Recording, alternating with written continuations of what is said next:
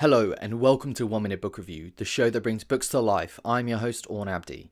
Today I'll be reviewing Astrophysics for People in a Hurry by Neil deGrasse Tyson. As a prominent author, TV host, and all round science guy, Neil deGrasse Tyson in this book explains the inner workings of our universe, from tricky topics such as dark matter to delving deeper into Einstein's theory of relativity and how it continues to shape modern science. As a fan of Tyson's work, I believe that this book is for anyone wanting to understand how our universe came into existence from a physics perspective. The book has a perfect mix between introducing new concepts as well as expanding on generally known ones such as Newton's law.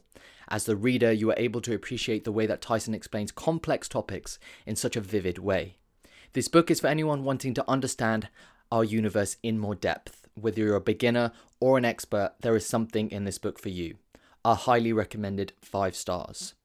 This has been One Minute Book Review. Thanks for listening.